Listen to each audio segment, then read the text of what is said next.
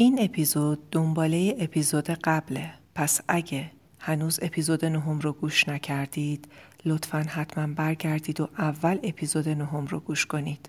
این اپیزود با طرح یک کیس جلو میره. مثال یکی از نزدیکامون رو داریم که به حریم و مرز متخطی کرده. در این صورت چه اقدامی انجام بدیم تا هم خودمون آسیب نبینیم و هم رابطمون مبتنی بر تظاهر و دروغ نباشه.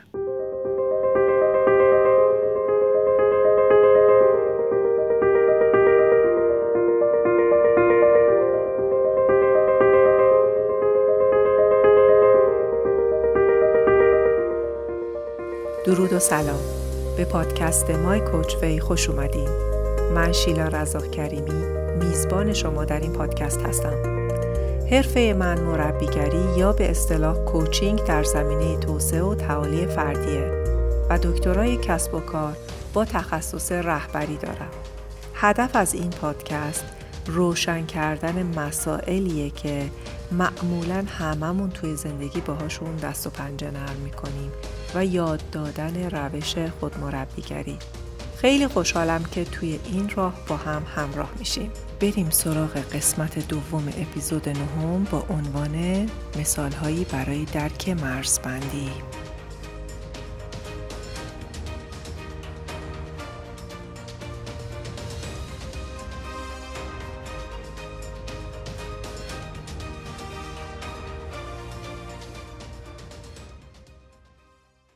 طبق روال اول با سپاسگزاری شروع کنم.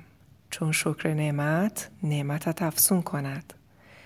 سپاسگزارم از کامنت ها و feedback هایی که می‌دید. همین feedback هاست که باعث میشه متوجه بشم زمانی رو که با عشق می‌ذارم برای یه نفر خیر و برکت داشته و اینجوری انرژی مضاعف می‌گیرم برای تولید پادکست. و اما اگه ساختار اپیزودها رو دقت کرده باشید می‌بینید که معمولا با طرح یه سوال شروع میشه. یه سوال می‌تونه بی نهایت جواب داشته باشه و من اینجا راه حل تجربی و تحقیقی خودم رو که توی زندگی برای خودم و مراجعینم اثر بخش بوده به اشتراک می‌گذارم. دوست دارم تاکید کنم که وقتی صحبت از مای کوچوی هست یعنی راهی که هر کسی خودش انتخاب می‌کنه انتخاب می‌کنه سلطان وجودش باشه و با مطرح کردن سوالهای خوب و با در نظر گرفتن راه حلهای مختلف برای خودش بهترین راه حل رو انتخاب می‌کنه. اما از بین پاسخهایی که برای یه سوال هست بعضی از پاسخها هستند که در طول تاریخ سالها جوابشون رو به بشریت پس دادن و به تجربه دیده شده که از روش های دیگه بهتر هستند. حتی جوری شده که اومدن و بین اخلاقیات جا گرفتن. مثلا دروغ نگفتن، مثلا صداقت. مرزگذاری روش مناسبیه که اگه دقیق و صحیح اجرا بشه نتیجهش داشتن روابط صادق، سالم و با کیفیت و غنی هستش که این مورد و مفصل توی اپیزود نهم در رابطه باهاش صحبت کردم. ما مرزبندی کلامی داریم، مرزبندی فیزیکی داریم و زمانی مرز رو تعیین می کنیم که مطمئن باشیم در مقام عشق و شفقت داریم این کار رو انجام میدیم نه برای اینکه بخوایم دیگری رو مهندسی کنیم تا نیازهای ما رو برآورده کنه. جمله آخر اپیزود قبل این بود که اگه برای مرزبندی که تعیین کردیم و شفاف اعلام کردیم پیامدی شفاف تعیین نکنیم داشتن مرزبندی فایده ای نداره و با قاطعیت مرزبان وجود نمون باشیم. حالا اینکه این پیامدی که دارم میگم چیه؟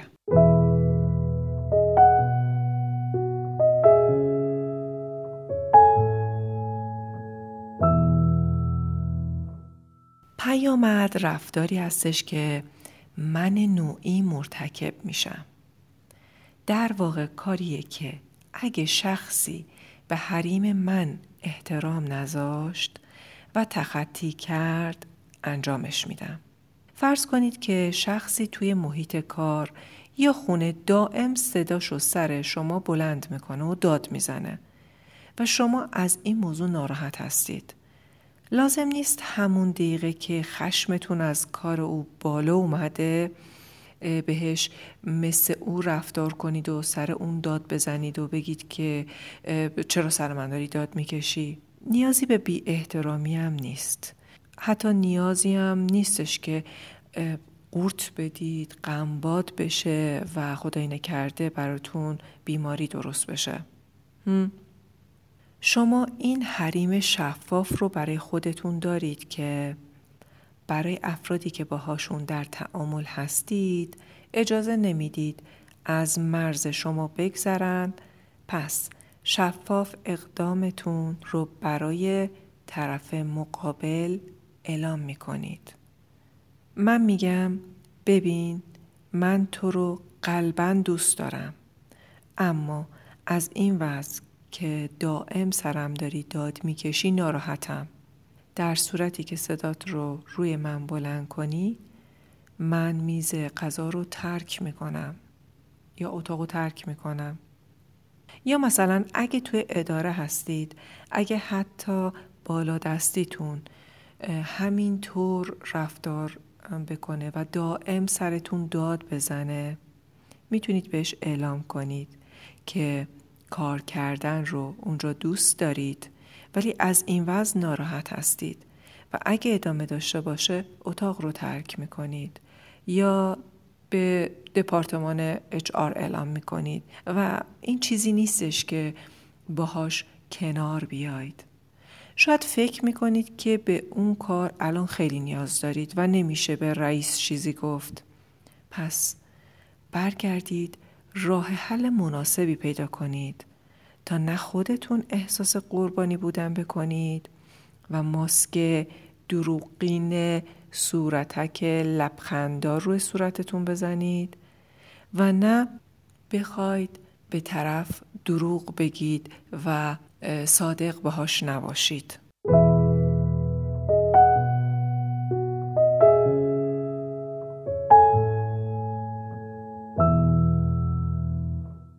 یه داستان مادر شوهر عروس براتون تعریف کنم تا یواش یواش بتونیم این مورد رو با توقعات و انتظاراتمون و کنترل کردن دیگران تفکیک کنیم. فرض کنیم یکی از عزیزان مخاطب مطرح کرده که توی یک ساختمون با خانواده همسرش داره زندگی می‌کنه.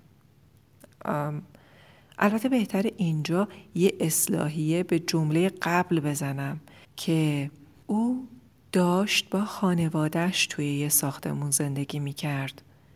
در واقع آدم وقتی ازدواج می‌کنه دیگه همه با هم تشکیل یه خانواده بزرگ رو میدن. پس تفکیک اینکه خانواده شوهر این وریا اون وریا کلا باعث اختلاف میشه. شاید شما هم این لطف شامل حالتون بوده شامل حال بچه هاتون بوده باشه که مثل فیلم های با صفای قدیم خانواده ها در کنار همدیگه توی یه جا زندگی می‌کردن و خیلی صمیمی و صفا داشت خدا رو شکر می‌کنم که از بچگی تا الان توی یه همچین خانواده بزرگ شدم و نعمت با هم بودن رو داشتم با هم بودن خوبه اما برکت با هم بودن در صورتی حس میشه که آدم ها ملاحظه هم و حریم های همدیگر رو داشته باشند. گاهی شاید افرادی که با ما یک جا کار یا زندگی می کنند از حریم های ما اطلاعی نداشته باشند. مثلا عروس خانم داستان ما مادر شوهرش سرزده در خونش رو باز می‌کنه و وارد خونش میشه تا با نواهاش بازی کنه حتما درک می‌کنید که عروس توی وضعیت مناسبی نیست کسی دلش نمی‌خواد کسی شخصی سرزده در خونش رو واز کنه و بیاد همین شکلی توی قلم روش از طرف دیگه مادر شوهرم قابل درکه چون برای خودش حق میده و فکر می‌کنه که خونه پسرش رو و حق داره با نواهاش بازی کنه. عروس معذبه و طبیعیه که می‌خواد آرامش داشته باشه. پس یه راهش اینه که با هر طریقی که شده مادر شوهرش از زندگیش حذف کنه. من می‌فهمم تمایل به دیلیت کردن آدما چیه ولی این ربطی به آموزه های مرزبندی مایکوچوی نداره. این یه راه فراره. شما شاید به سادگی بخواید افراد زندگیتون رو دیلیت کنید. و نخواهید چالش بزرگ کردن ظرف وجودیتون رو داشته باشید که من اینو پیشنهاد نمی کنم. شاید خیلی کلیشه‌ای باشه اما منم دعوت می کنم که آدمای اصلی زندگیتون رو حذف نکنید. اونا معلم های بزرگی برای زندگی ما هستند.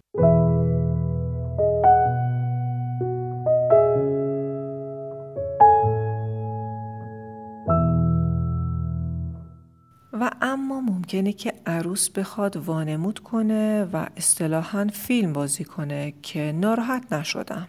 اولا تا کی؟ تا کجا؟ این رابطه بلند مدته. یه روز، دو روز، ماسک بالاخره میفته. این فنر بالاخره یه روزی در میره. بعدم زبان بدن ما دروغ نمیگه. هر چقدرم زبون دروغ بخواد بگه ولی رفتار داد می‌زنه که آقا من ناراحتم دارم هرس می‌خورم از دستت. وقتی اون مادر شوهر سرزده وارد خونه عروس میشه عروس عصبانی با لبخند ساختگی که ترس از بیان حقیقت داره مطمئنا جوری رفتار می‌کنه که خیلی به نظر من بیادبانه تر از اینه که بشینه و با عشق و صداقت بخواد مسئله حریم خصوصی خودش رو مطرح کنه. و با مهر اما قاطع پیامد عدم رعایت حریمش رو هم بگه. این عروس الان نشسته. مدام داره قر می‌زنه. پشت سر مادر شوهرش داره قر می‌زنه. به شوهرش به دوستاش. مدام از دست و عصبانیه. مدام هرس می‌خوره. و حتی شاید پیش خودش فکر می‌کنه که من عجب آدم خوبیم که چیزی بهش نمیگم. چقدر احترامش رو نگه میدارم. چقدر مراعات می‌کنم. بعدم همش همینجوری داره قور می‌زنه. و این کاملا طبیعیه که بیچاره قورم بزنه. به اینجاش رسیده. بایدم قور بزنه. دق دلیشو بالاخره باید از سر یکی در بیاره و انتقام ضعیف بودنش رو از یکی بگیره تا عدالت برقرار بشه. پس اون بند خدا که قور میشنوه کیه؟ همسرش یا کسای دیگه که چرا مامانت اینجوری بود و چرا مامانت اونجوری بود؟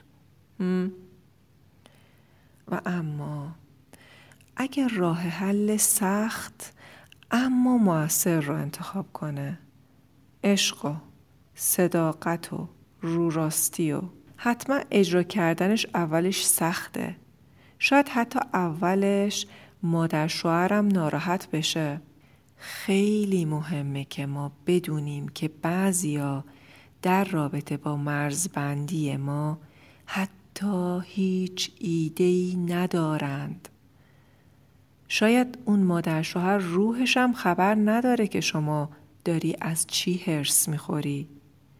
نمی‌دونه که برای ورود به خونه پسرش که حریم شماست باید از قبل با شما هماهنگ کنه. اولین کاری که این عروس بهتر انجام بده اینه که مادر شوهر رو مطلع کنه از مرزبندیش یعنی با خوشرویی تمام بهش اعلام کنه که ممنون و خوشحال میشم. قبل از اینکه تشریف بیارید به من خبر بدید. دیدم احتمال داره زمانی که شما سرزده تشریف میارید من مناسب نباشم یا در قفل باشه. چقدر خوبه که شما هستید و بچه های نعمت رو دارن که با مامان بزرگشون بازی کنند. برای همین دوست ندارم. یه وقت زمان نامناسب تشریف بیارید یا پشت در بمونید. حالا برسیم به قسمت سخت این کار. خیلی از ما دلمون می‌خواد مرزبندی داشته باشیم ولی پیامد این که کسی به مرز ما احترام نذاره رو اجرا نمی کنیم و در نتیجه حد و مرزی رو که می‌خوایم بذاریم به هیچ دردی نمی‌خوره و اعتباری نداره. پس اگه می‌خواید حد و مرزتون توی زندگی مشخص باشه قاطعیت هم باید داشته باشید. ببینید این زندگی الان زندگی شماست. یا تصمیم می‌گیرید و انتخاب می‌کنید که صادقانه با طرف مقابل روبرو بشید با مهر با عشق مرزتون رو با او مطرح کنید و پیامد اجرا نکردنش رو هم بگید که چی هست. و با قاطعیت این پیامد رو هم می ایستید و اجرا می کنید. و یا مجبورید که قورت بدید لبتون رو گاز بگیرید او رو مقصر بدونید هرس بخورید و توی زندگیتون سرخورده باشید. نکته مهم اینه که مطمئن بشید که طرف مقابلتون مرزبندی شما رو متوجه شده.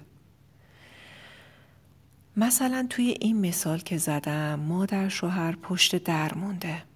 ناراحت به عروس زنگ می‌زنه. حالا عروس خانوم دو راه داره. می‌تونه که با خشم و عصبانیت بگه که من بهت گفته بودم شما باید به من اولش زنگ می‌زدی. نگاه کن مگه من نگفتم سرزده نیا. منو مجبور می‌کنی که در رو رود قفل کنم. یادمون باشه که کسی ما رو مجبور به کاری نمی‌کنه. حالا به نظرتون چطوره که یه راه دیگر رو بره؟ بگه که من درک می‌کنم که چه احساس بدی دارین که اومدید و پشت در بسته موندید. ولی باز می‌خواستم یادآوری کنم که قبلا با هم در این مورد صحبت کرده بودیم و خیلی خوشحال میشم که شما هم بیایید و با بچه ها بازی کنید. ولی این چیزیه که ما حتما باید قرار قبلی براش بذاریم و این موضوع رو رعایت کنیم. من هم همونطور برای اومدن به خونه شما باهاتون حتما هماهنگ می‌کنم. در پناه خدا باشید.